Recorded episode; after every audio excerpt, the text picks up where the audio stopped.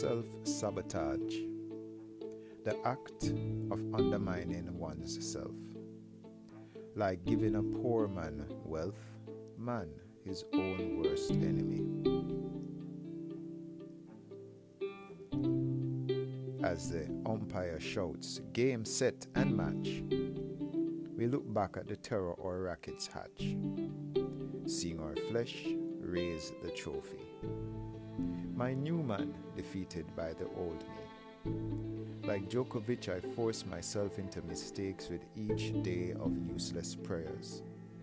Man making unforced errors, dirt filled outstretched hands like beggars, praying to their rotting flesh. A blank canvas is each 24 hour, screaming to us like a Dewalin whore. And some of us worship our TV and beds.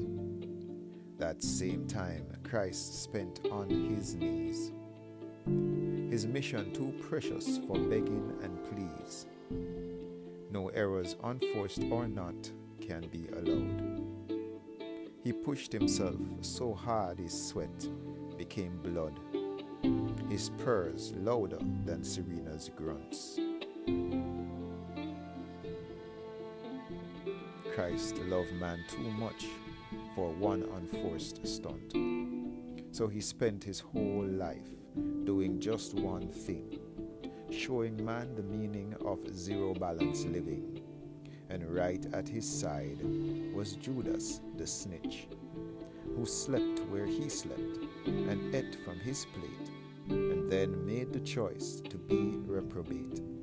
His prayer from the grave is that we choose our fates with each day of useless prayers. Man making unforced errors, dirt filled outstretched hands like beggars, praying to their rotting flesh.